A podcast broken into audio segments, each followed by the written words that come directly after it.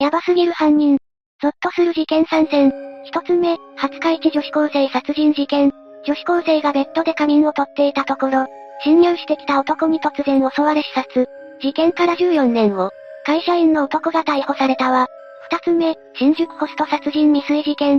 ガールズバーの元店長の女が、ホストの腹部を刺し、重傷を負わせた事件よ。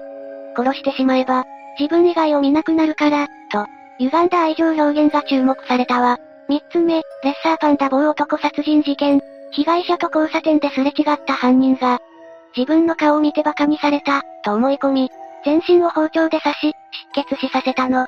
レッサーパンダのぬいぐるみを、被った男による、犯行という異様さは世間で話題になったわ。